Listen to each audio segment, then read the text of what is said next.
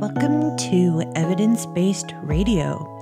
As always, you can find this and previous shows as a podcast on your favorite podcatcher or via the website evidencebasederrata.com. So, we're going to start tonight with a quick note uh, before we get into another uh, sort of vaguely quick note in order to keep up with uh, the times.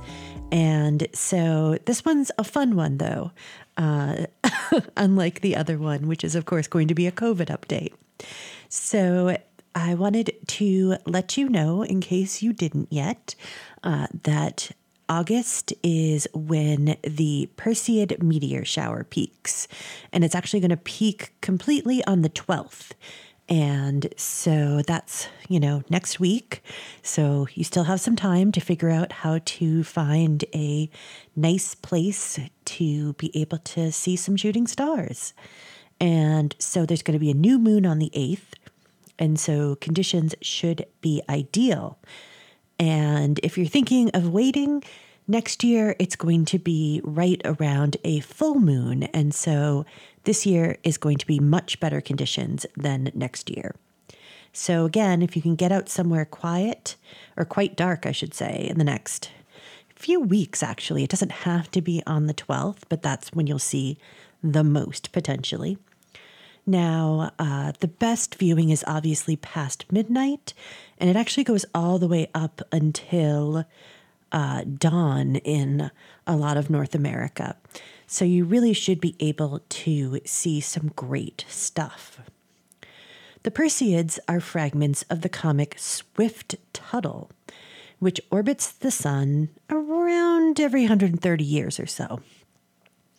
Uh, so, yeah, if we can manage to get a clear night, uh, at least, then we should be able to see some pretty good uh, meteor action. Uh, that is the only problem because, of course, our weather has been rather terrible lately um, as far as being overcast pretty much all the time. Um, I'm not a fan. I assume that you're probably not a fan either. Um, but unfortunately, it is going to apparently be a very wet, very uh, murky summer. And so, yeah, some of that has, you know, think makes me think of climate implications that I don't really want to think about tonight. Let's talk about something else that's really kind of terrible. Uh, let's talk about the Delta variant for a few moments. I promise we're going to talk about fun things after this.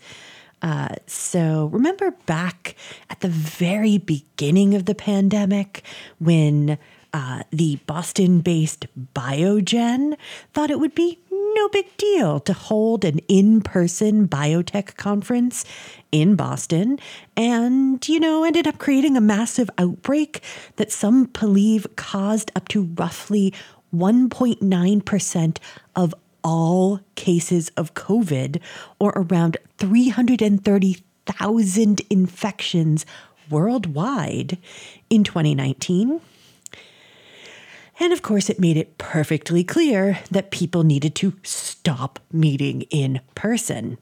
Well, Massachusetts has done it again.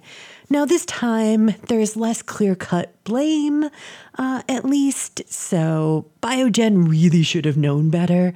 Uh, and um, I am surprised that uh, there weren't a lot more consequences. But of course, I'm also completely unsurprised that there weren't more consequences.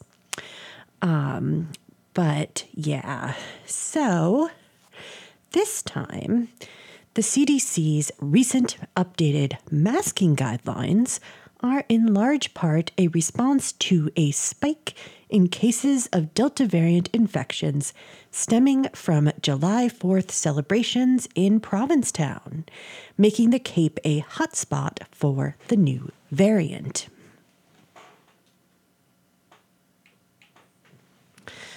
Um, and so, yeah, again, we are number one. Woo. Um, and so this happened uh, due to a bunch of people getting together on the 4th or around the 4th. And it has shown that, given the right conditions, breakthrough infections, which are, of course, those that occur in people who have been fully vaccinated, are not nearly as rare as in comparison to infections with earlier variants. And so, a new CDC report on this outbreak describes 469 COVID 19 cases in Massachusetts, which were tied to the P Town outbreak. Now, there are almost 900 total infections, but most, again, were in people from out of town who were in town just for the holiday and have again since left. Um, and so for the Mass residents, 346 or 74% were fully vaccinated. Now, most of these were among men with an average age of 42, but that demographic is most likely due more to the fact that the events were, quote, marketed to adult male participants and this is not really diagnostic of any specific demographic risk pool. So, you know, if you're a man and you're 42, uh, you know, it's not saying that you're the most likely to get it. It's just that this particular pool of people who did contract the um, the infection skewed towards sort of middle aged men in general. And so about 80% of the cases experienced some form of symptoms, with five people being hospitalized. Now, four of the five had been fully vaccinated. Two of the four vaccinated had underlying medical conditions. And importantly, of 133 cases that were analyzed from swab samples, nearly 90% were infected with the Delta variant, and in 211 cases, they found that the viral load was similar to the unvaccinated, as we've noted before, that there have been um, some studies of that.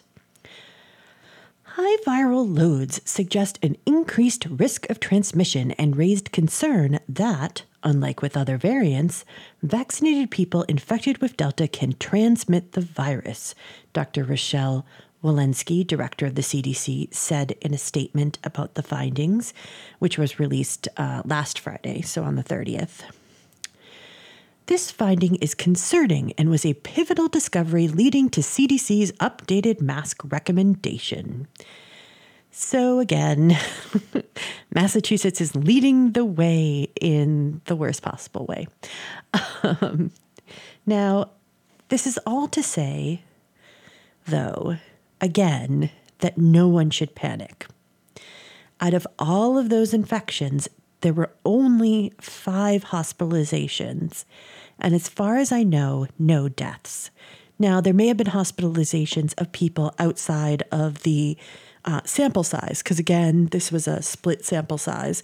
They only were able to look at the people who still lived in the area um, when they came to investigate.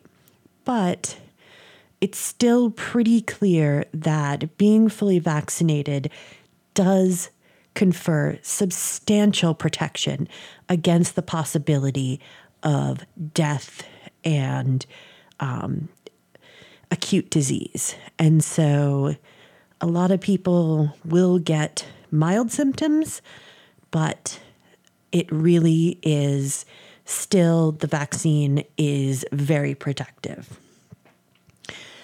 But unfortunately, again, it means that it is indeed a good time to bring back your habit of wearing a mask indoors in places, especially where you have to be in close contact with other people um, or people other than your family.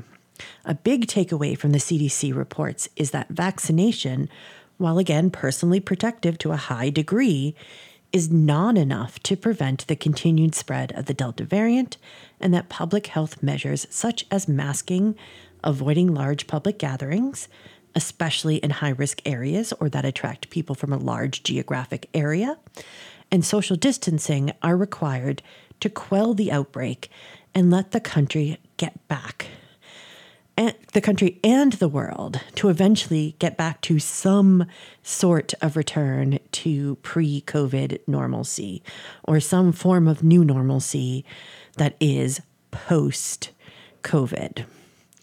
And so, yeah. But before we move on, there is one thing that I really want to talk about, which is booster shots.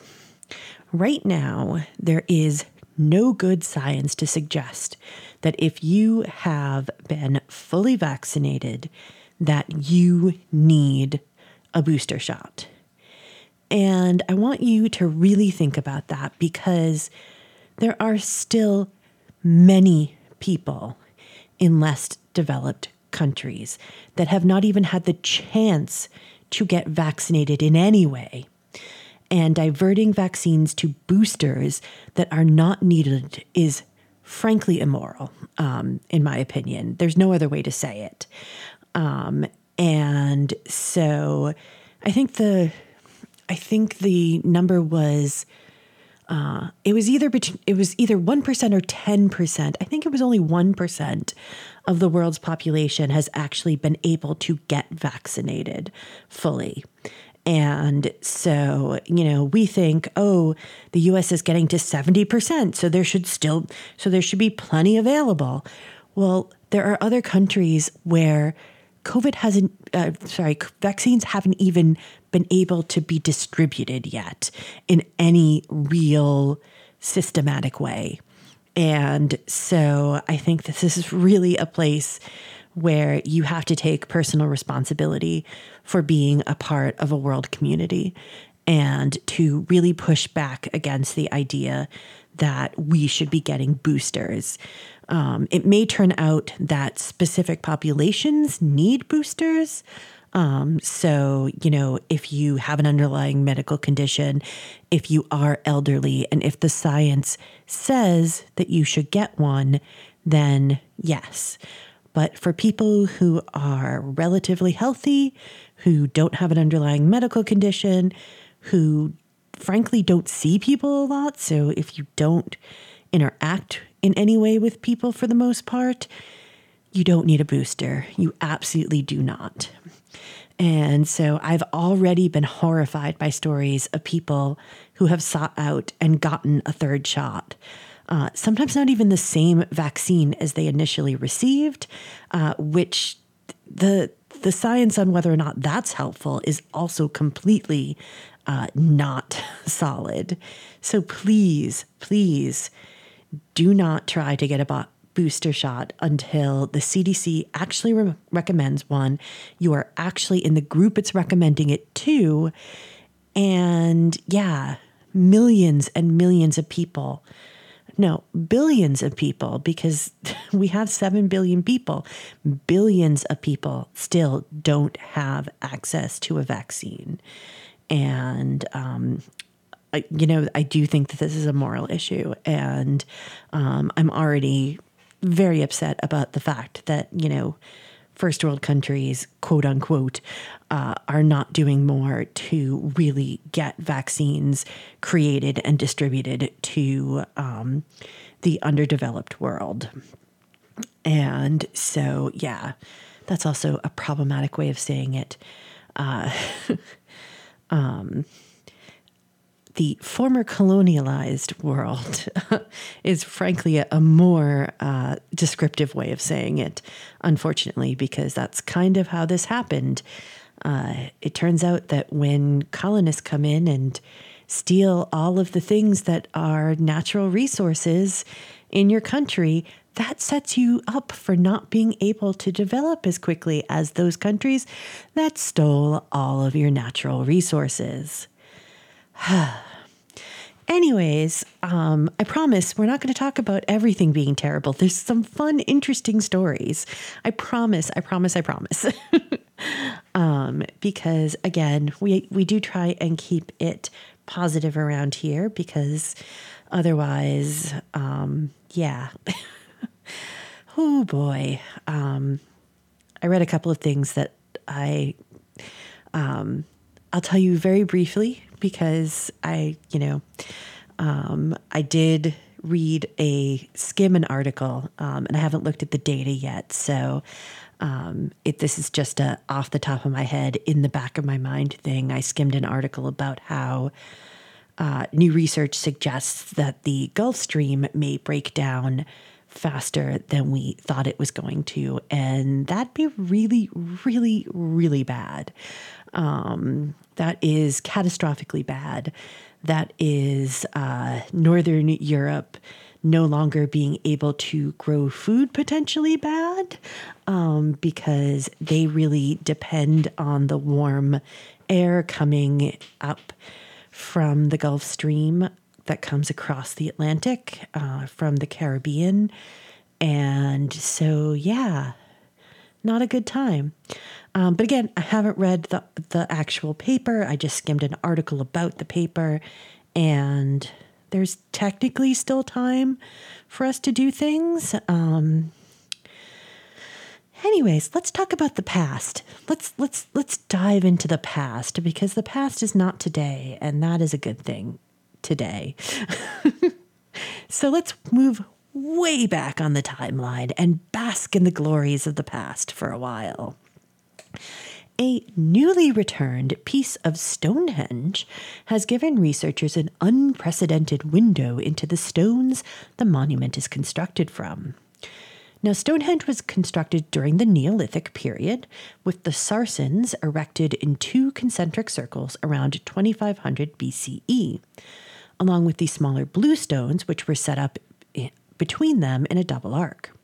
Now, we actually know a fair amount about the bluestones, which were quarried in Wales and brought to the site. We actually know uh, where that quarry is, and you can, you know, compare the stones from the quarry to the stones that are at the site. But the sandstone sarsens or silcretes, those have been more enigmatic because it wasn't, uh, you know, we didn't really have a lot of ways to um, be able to test them because it's Stonehenge and it's protected. And so the only uh, fragments we had were from the 18th century. And so uh, that's, you know, a little bit hard to know exactly where they came from because in the 18th century, they weren't all that great at uh, actually, you know, writing down where things came from and stuff. Uh, archaeology hadn't really, you know, become a science yet. But there had been this other time in which this could have happened. So in the summer of 1958, work on restoring Stonehenge was completed. So it wasn't until 1958 that they actually restored it to what it is today. Um, so a lot of it had fallen into disrepair and things had um, been you know moved around and stuff, and so they actually recreated it um, or restored it. I should say they didn't recreate it because otherwise it would be uh, fully complete. And so during this restoration work, a man named Robert Phillips, who was a representative of the drilling company helping with the restoration, took a cylinder core from Stone 58, one of the upright pillars. When he later moved to the US, he took the core with him as a souvenir. And so, again, because the monument became protected, no other samples could be extracted from the rocks. And so it wasn't until 2018 that the 42 inch long by 1 inch wide core of sandstone returned to England on the occasion of Phillips' 90th birthday and came into the hands of researchers who have now published an analysis of their findings. We have CAT scanned the rock, zapped it with x rays, looked at it under various microscopes, and analyzed its sedimentology and chemistry, said lead study author David Nash, a professor of physical geography at the University of Brighton in England. With the exception of thin section analyses and a couple of chemical methods, all of the techniques we used in the study were new both to Stonehenge and the study of Sarsen stones in the UK. And so Pillar 58 is found in the inner circle uh, to sort of the northwest of the altar stone in the sort of center of the uh, monument. And it turns out it has a chemical makeup representative of 50 of the remaining 52 sarsens on site. So, you know, it's it's pretty amazing that they were able to get this because it tells them a lot about the majority of the um, rocks on the site, or the sarsens, I should say, the sandstone. Uh, and so the researchers found that grains in the rock date from between 66 million years to 1.6 billion years old. And they found that the rock is actually 99.7% quartz. And that's that that was surprising. And it turns out that this quartz has created a cement which hel- which holds fine to medium grains and which has created an interlocking mosaic of crystals, according to Nash. These cements are incredibly strong. I've wondered if the builders of Stonehenge could tell something about the stone properties and not only chose the closest, biggest boulders, but also the ones that were most likely to stand the test of time. So, pretty interesting. Now, there actually are two other cores another full core and a fragment of another that remain missing. Now, part of the second core was discovered at the Salisbury Museum in 2019. Adrian Green, the museum's director, told English Heritage, which is the organization that oversees uh, historical places in England, that part of a core from Stone 58 was recovered, quote, in a box marked three times or 3x Stonehenge stones from quote unquote treasure box, according to the study. No clue. Nobody has any idea. Um, and of course, only one half of one or one piece of one fragment um, or one piece of one core, I should say, was actually found in that box. And so this core fragment was actually also analyzed and reported on, though, again, no one is quite sure how it managed to get into the museum's collection. Uh, so, yeah. always a fun time when you find something on a back shelf in the museum. Um, and we're actually going to talk about that again in just a minute. Our next story is about something even more uh, exciting in that respect. But I do love the fact that, you know, basically someone just decided in the 1950s to take a souvenir with them. At least we've come a long way in archaeology in many places with many archaeologists. Uh, there is still some of that, obviously. Um, there's still some uh, very unscrupulousness that goes on. There's still plenty of uh, pot hunters and uh, just general terrible people who uh, loot. That's the word I'm looking for looters of um, ancient sites. But real archaeologists now are very precise and try very hard not to uh, perpetuate the mistakes of the past, shall we say. Okay, we're going to move slightly forward in time and chat about another case of an important history changing object being found after sitting on a museum shelf. Now, this time it sat on a museum shelf for more than a hundred years in Istanbul. And this is a fragment of a clay tablet from 3,700 years ago during the Old Babylonian period. And it turns out to contain the oldest known example of applied geometry. Now, this is more than a millennium earlier than the birth of Pythagoras, who was once thought to have developed geometry independently. SI 427 dates from the Old Babylonian period, which spans 1900 to 1600 BCE. It's the only known example of a cadastral document from the OB period, which is a plan used by surveyors to define land boundaries.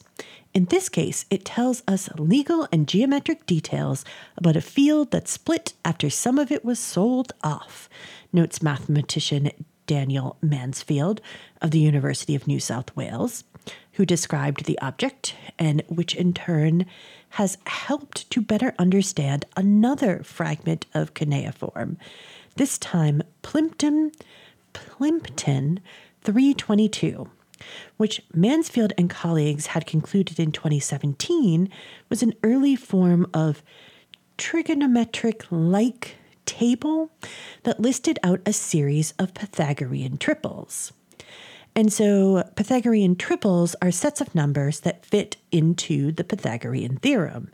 So that's, if you remember uh, from basic geometry, is a plus or a squared plus b squared equals c squared. And so this defines how you derive the sides of a right triangle. Now, at the time, there was still some question as to what the list would have been used for, with some thinking it was a teaching tool, while others thought it was a theoretical document which sought to understand diagonal triples. Now, some thought had been put toward it being a surveying tool, but that was originally disregarded in favor of the more scholarly ideas.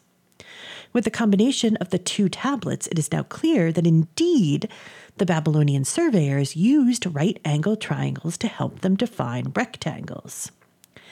Now, it's clear it's, it's important to be clear that this isn't the same kind of trigonometry as explained by Pythagoras, which was derived from observations of the stars in the second century BCE and is much more theoretical and has a much more um, a lot more around it than just you know the Pythagorean theorem. There's other parts of the trigonometry that he uh, explained and that he, um, you know, um, was able to impart his wisdom of to followers who then, you know, wrote it down and uh, brought it to us today. But it's still very impressive. Um, and it shows how a lot of this stuff, even though we have a point where we think it was invented, a lot of it sometimes a lot of it seems to have been that you know people were doing it it's just nobody really stopped to think about like the more philosophical part of it. It was more just like, how do we measure the boundaries of a field? and so the number of Pythagorean triples that are useful for land management, uh, land measurements by the Babylonian surveyors would have actually been quite small. And this is because the Babylonians used a sexagesimal or base 60 number system, which made it hard to work with prime numbers above 5. This raises a very particular issue. Their unique base 60 number system means that only some Pythagorean shapes can be used, Mansfield said. It seems that the author of Plimpton 322 went through all these Pythagorean shapes to find these useful ones. This deep and highly numerical understanding of the practical use of rectangles earns the name proto trigonometry, but it is completely different to our modern trigonometry involving sine, cosine, and tangent. But again, this is where SI 427 came in. It makes clear that this list is almost certainly referring to surveying. This is from a period when land is starting to become private. People started thinking about land in terms of my land and your land, wanting to establish a proper boundary to have positive neighborly relationships, he said. And this is what this this tablet immediately says. It's a field being split and new boundaries are made. Now, other tablets have been recovered that speak about property disputes and reference surveyors being sent out to settle disputes, so it would make sure that they would want an accurate way to derive the boundaries of a particular plot of land. And again, Pythagoras won't be relegated to a lesser status anytime soon, but it does once again show the extraordinary knowledge of people even in deep antiquity. Nobody expected that the Babylonians were using Pythagorean triplets in this way, Mansfield said. It is more akin to pure mathematics, inspired by the practical problems of the time. So, yeah, pretty impressive.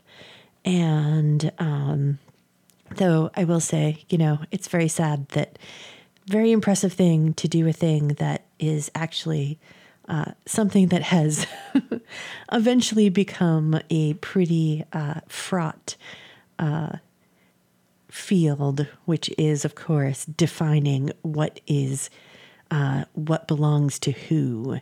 But uh, that is a purely uh, philosophical uh, argument that we are not going to get into tonight. Um, but what we are going to do right now is take a break. And we're going to do some show promos and some PSAs. And when we come back, we're going to move slightly forward again on the timeline to first, the first century BCE. So do stay tuned for that in just a moment. Hi, I'm Charlie. I fight fires and I save lives. My name's Renee. I'm a cardiologist. I save lives. My name's Anthony. I'm an EMT. I save lives. You don't have to be a professional to save a life. Firefighters, doctors, and others save lives. You can too. Don't wait. To learn more about the warning signs and how you can help prevent suicide, visit save.org. In a crisis, call the National Suicide Prevention Lifeline at 1 800 273 TALK. Hey everyone, DJ Man of Nowhere here. Tune in to our show Ars Electronica, dedicated to downtempo, ambient, electronic, and house music, but also techno and trance, with a hint of progressive and deep house, dubstep, and experimental. We love all the music wizards here that bring to life their poetry throughout their sound spaces, soundscapes, and sound sculptures. Ars Electronica goes live on Saturdays at midnight to 2 a.m. Sunday morning. Check us out. I Heart J Rock with DJ Sakura is your weekly two hour show devoted to rock music from Japan. Join me on Saturday nights, 10 p.m. to midnight. I'll be playing the very best and the newest J Rock, J Pop, J Metal, VK, you name it, I'll play it as long as it's from Japan. Thank you. Great weather means it's time for kids to go out and play, but kids aren't the only ones outdoors. Ticks that spread Lyme disease and other infections are also active in the spring and summer. CDC reminds you and your children to wear insect repellent, bathe or shower as soon as possible after coming indoors, and check for ticks daily. If you've been bitten by a tick and developed fever, rash, or fatigue, seek medical care. To learn more, visit www.cdc.gov/lyme.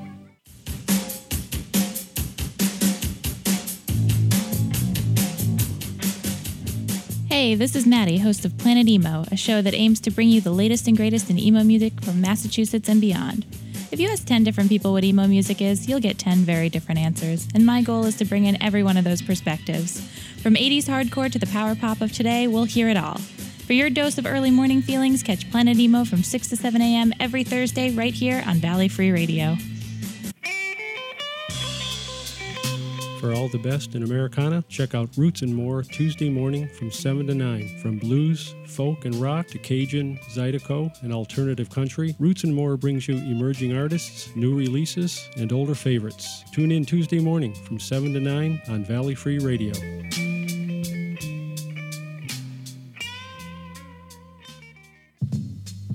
Yes, yes, yes.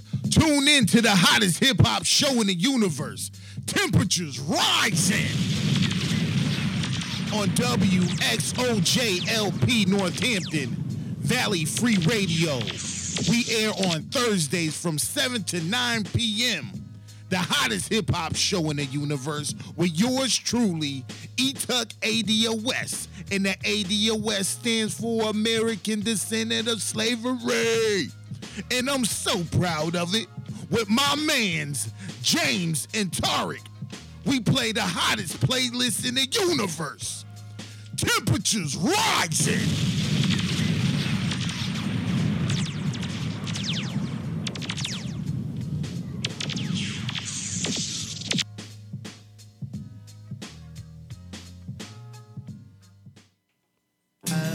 Town. The Town Crier, my new music and arts and entertainment show, airs Thursday morning from 7 to 9.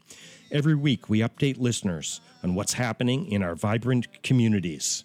We'll talk to gallery owners, brewers, poets, restaurateurs, and more. We'll also take a musical road trip to one of our amazing musical scenes Tune in from 7 to 9 on Thursday morning. Okay, we are back. You are listening to evidence based radio. And so, as I noted before the break, we are going to start talking about the Egyptians for a minute.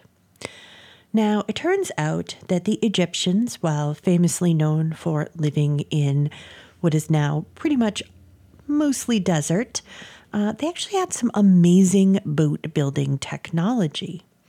So, one of my favorite documentaries ever is when a group of experimental archaeologists designed, built, and then sailed a boat based on a relief sculpture from the time of Hatshepsut, Egyptians, sorry, Egypt's most famous female pharaoh.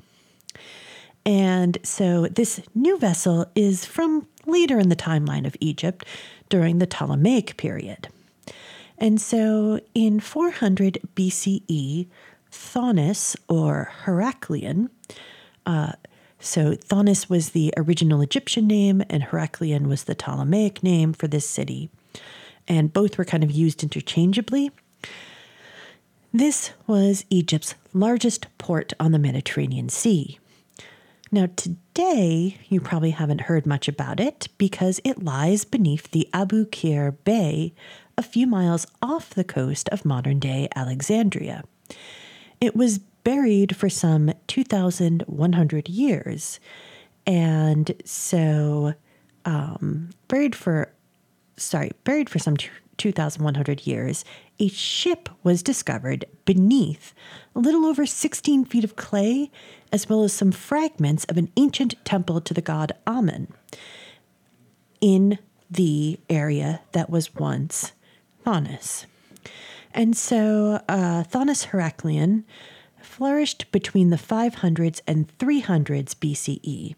But when Alexander the Great founded Alexandria, less than 20 miles away, the city began to decline. Now, you may know that this region of the Mediterranean is known for being rather seismically active, and so by the 100s BCE, a series of earthquakes and tsunamis had battered the once prominent city. One such earthquake was so severe that it caused the clay the city was built on to liquefy. So, um, if you've ever seen a demonstration of liquefaction, it's basically when an earthquake causes a wave form to uh, propagate through uh, usually a dense kind of clay um, or sand, and it actually turns it almost into a liquid. And so things just fall through it because it's no longer solid, it's liquid.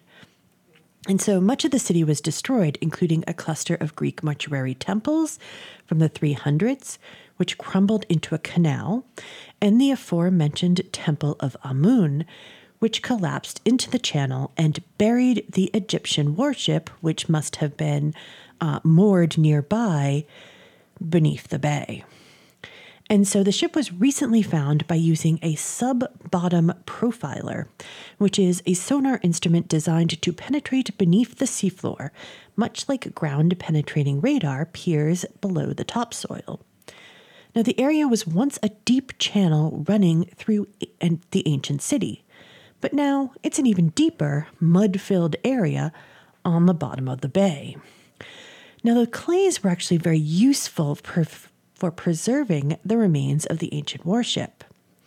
The ship is around 82 feet long and around 13.5 feet wide, which means it was clearly built for speed, being, of course, much longer than it is wide. It has been examined by archaeologists from the European Institute for Underwater Archaeology. Finds of fast galleys from this period remain extremely rare, said IEASM archaeologist Franck Goddio, who led the project. And in fact, this is only the second such ship which has been found from the Ptolemaic period. Uh, the Ptolemaic period, and this is also the time of the Punic Wars between Rome and Carthage. And so it turns out that the other example is actually a Carthaginian warship from around 2350 uh, BCE. Now, what's really interesting about the ship is that it shows both a it shows a melding of both Greek and Egyptian shipbuilding techniques. So it features mortise and tenon construction that comes from the Greeks. Before this discovery, Hellenistic ships of this type were completely unknown to archaeologists. Archaeologists, um, Goddio notes, our preliminary study shows that the hull of this galley was built in the classical tradition and relied on long mortise and tenon joints and well developed internal structure.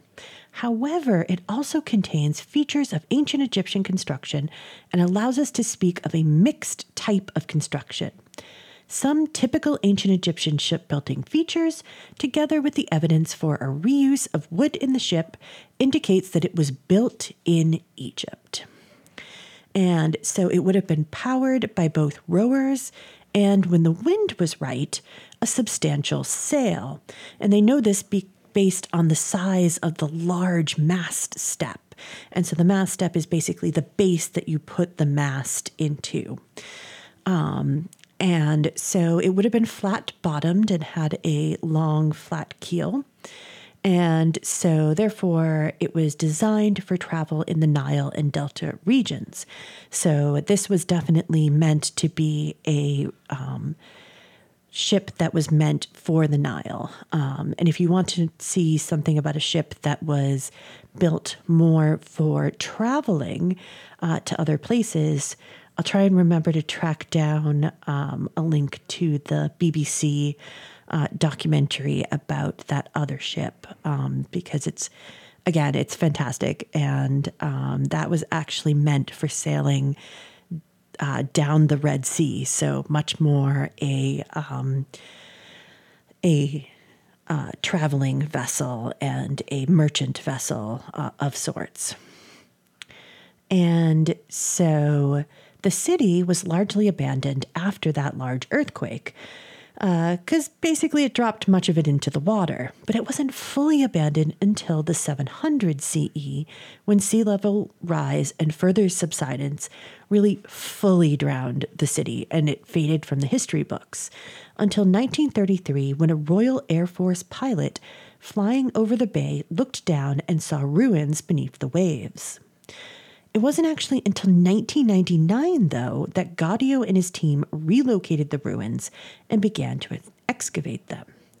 So it turns out that only around 5% of the city has thus far been excavated, but the finds from just this small section have been amazing. Greek funerary vessels from that collapsed mortuary temple complex have been recovered in good condition, and this vessel, of course, is a truly unique find. So, hopefully, more finds will continue to awe archaeologists and tourists alike in the coming years.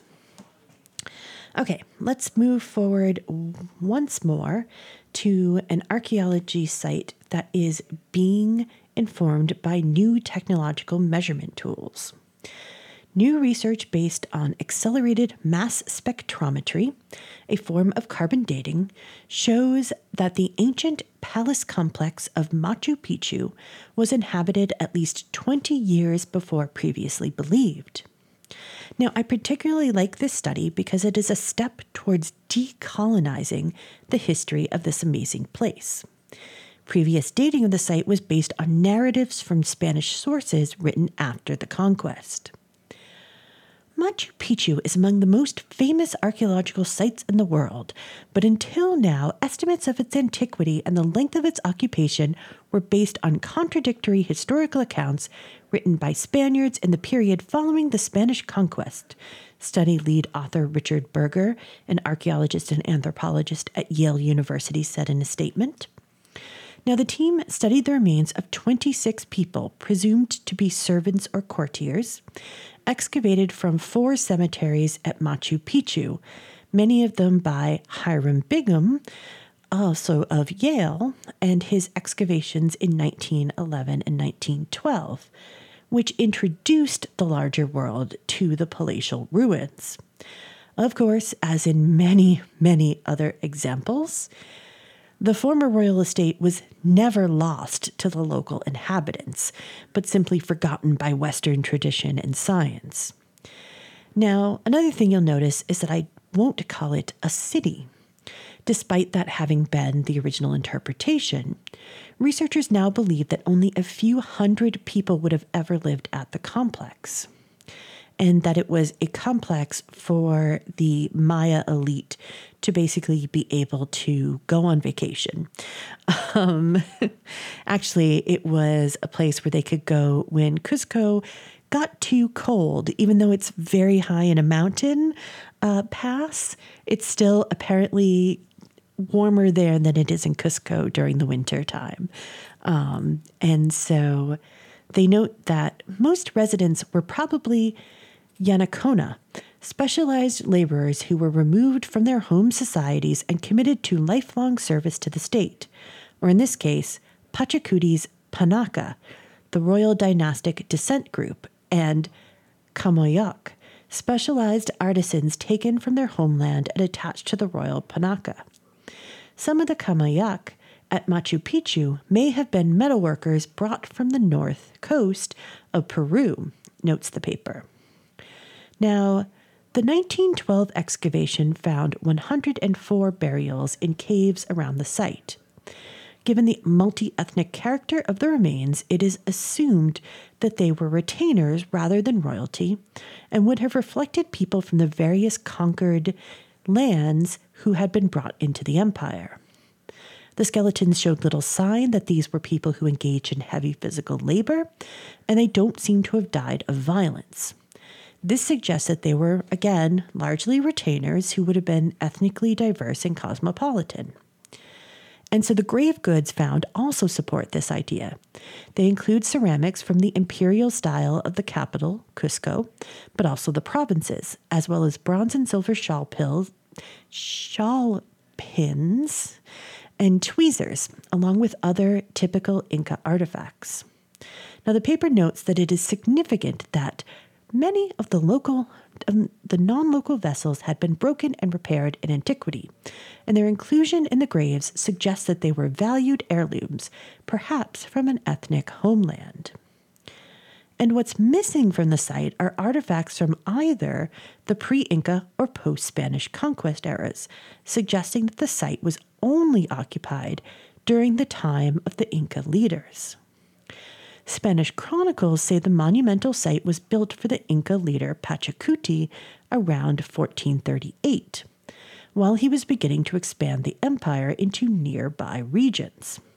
Results of the new study suggest that people were already living and being buried there by at least 1420, if not earlier, until it was abandoned in 1530 after the Spanish conquest. This finding pushes back the timeline for when Pachacuti began to expand the empire. Modern radiocarbon methods provide a better foundation for understanding Inca chronology than the contradictory historical records, Burger told Antiquity. Now, the study has larger implications about the trustworthiness of documents written by colonial forces. This recalibration will also force a rethinking of Inca chronology and history, notes Dennis Ogburn, an anthropologist and archaeologist at the University of North Carolina, Charlotte, who was not involved in the study. He notes that before the ability to use AMS and other advanced dating techniques, we had little hope of refining the chronology of the Inca Empire because it was such a short lived phenomena in archaeological terms. Radiocarbon dates from earlier research did not have the resolution that allows us to fine tune things like we can now. And so the work of radiocarbon dating the bones and teeth samples are part of a wider project of investigating ancient DNA on osteological samples that were formerly curated at the Yale Peabody Museum of Natural History.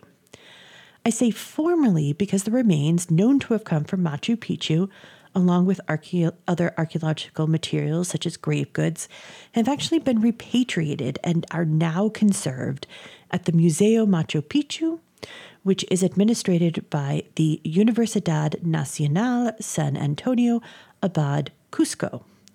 So that is quite nice that they have been repatriated. Um, and, you know, we could spend hours talking about uh, museums and repatriation and uh, how museums fit into a modern world. Um, I have opinions about that. Uh, not all of them are scientific. Some of them are just deeply, deeply, uh, conflictedly, uh, you know, personal. I both love museums and also completely understand why people would like their cultural goods back. Um, so, yeah, we're not going to talk about that tonight because we've only got a few minutes left, and that's a that is an hours long conversation about uh, who has the right to view things and um, all sorts of other things. So, uh, we're not going to do that tonight. And instead, we're going to switch gears completely. And we are going to talk finally, because this is the best story. I was saving the best for last. Um, so, uh, yeah, we're going to switch now and we're going to talk about giraffes. so, we've only got a few minutes, so let's get tucked in. Uh, so, a new study by scientists from the University of Bristol and published in Mammal Review suggests that giraffe social structure, which has been studied just in the last decade, is capable of complex interactions. It is baffling to me that such a large, iconic, and charismatic African species has been understudied for so long. This paper collates all the evidence to suggest that giraffes are actually a highly complex social species with intricate and high functioning social systems, potentially comparable to elephants, cetaceans, and chimpanzees, said Zoe Muller, a biologist at the University of Bristol and the study's lead author. Now, Muller's team looked at 404 papers on giraffe behavior, paying special attention to the role of females, male dispersal, and how and for how long offspring are reared. They found that giraffes have a social structure that is on par with other highly intelligent animals, especially orcas, which are organized among matriarchal lines. It turns out that herds are run by the oldest female. The estimate that giraffes spend around they estimate that giraffes spend around a third of their life in a post reproductive state. Postmenopausal females remain a part of the group in order to aid in raising offspring. And this can be pretty impressive, as herds can range from just six individuals to almost 50. And so this phenomenon is called the grandmother hypothesis and has been found in some whales, primates, elephants, and now giraffes. The idea is that it's evolutionary advantageous for the group to have older females that are beyond breeding age remain an important part of the group in order to help with future generations. Giraffes in the study spent up to 30% of their lives in this postmenopausal state, while elephants spent 23% and orcas spent 35%. Recognizing that giraffes have a complex cooperative social system and live in matrilineal societies will further our understanding of their behavioral ecology and conservation needs. If we view giraffes as a highly socially complex species, this also raises their quote unquote status towards being a more complex and intelligent mammal that is increasingly worthy of protection, Muller said. Basically, give giraffes some of the cred that elephants get. that is the that is the one line of this is that uh, giraffes are just as awesome as elephants, um, and I think obviously there's an argument to be made clearly that all animals deserve conservation, um, but obviously we like the pretty and smart ones the best. Um, so uh, let, us let's, let's lay our cards on the table here. So um, I actually got to see giraffes um, last year. Um, I think right before the pandemic hit. Um, my boyfriend and I went to. I can't remember what zoo. It was in uh, Rhode Island, I think uh, I think it was the the um, it was the zoo in Rhode Island. and we saw giraffes and they were amazing. I just like spent like 20 minutes watching giraffes. They're so just majestic. They just are. I mean, they're weird, but they're also just majestic and um, just I totally can see it, it makes it totally doesn't surprise me that they have complex social interactions after having just watched a couple of them at a zoo. Um, so yeah, uh, giraffes are awesome. Uh, they're also in trouble. So um, yeah, I'll just I'll just tell you that that giraffes are not doing great necessarily. Uh, they are again much like elephants in that respect, and so yeah. Um, think about the giraffes next time you're uh, thinking about something that you might like to help. Perhaps. I don't know. I'm just rambling now. It is time for me to stop rambling, in fact. Have a good night. Evidence Based Radio is a member of the Planetside Podcast Network. To learn more, go to planetsidepodcasts.com. The theme song is Widgeon by Birdboy. Purchase the full song at smarturl.it slash birdboy.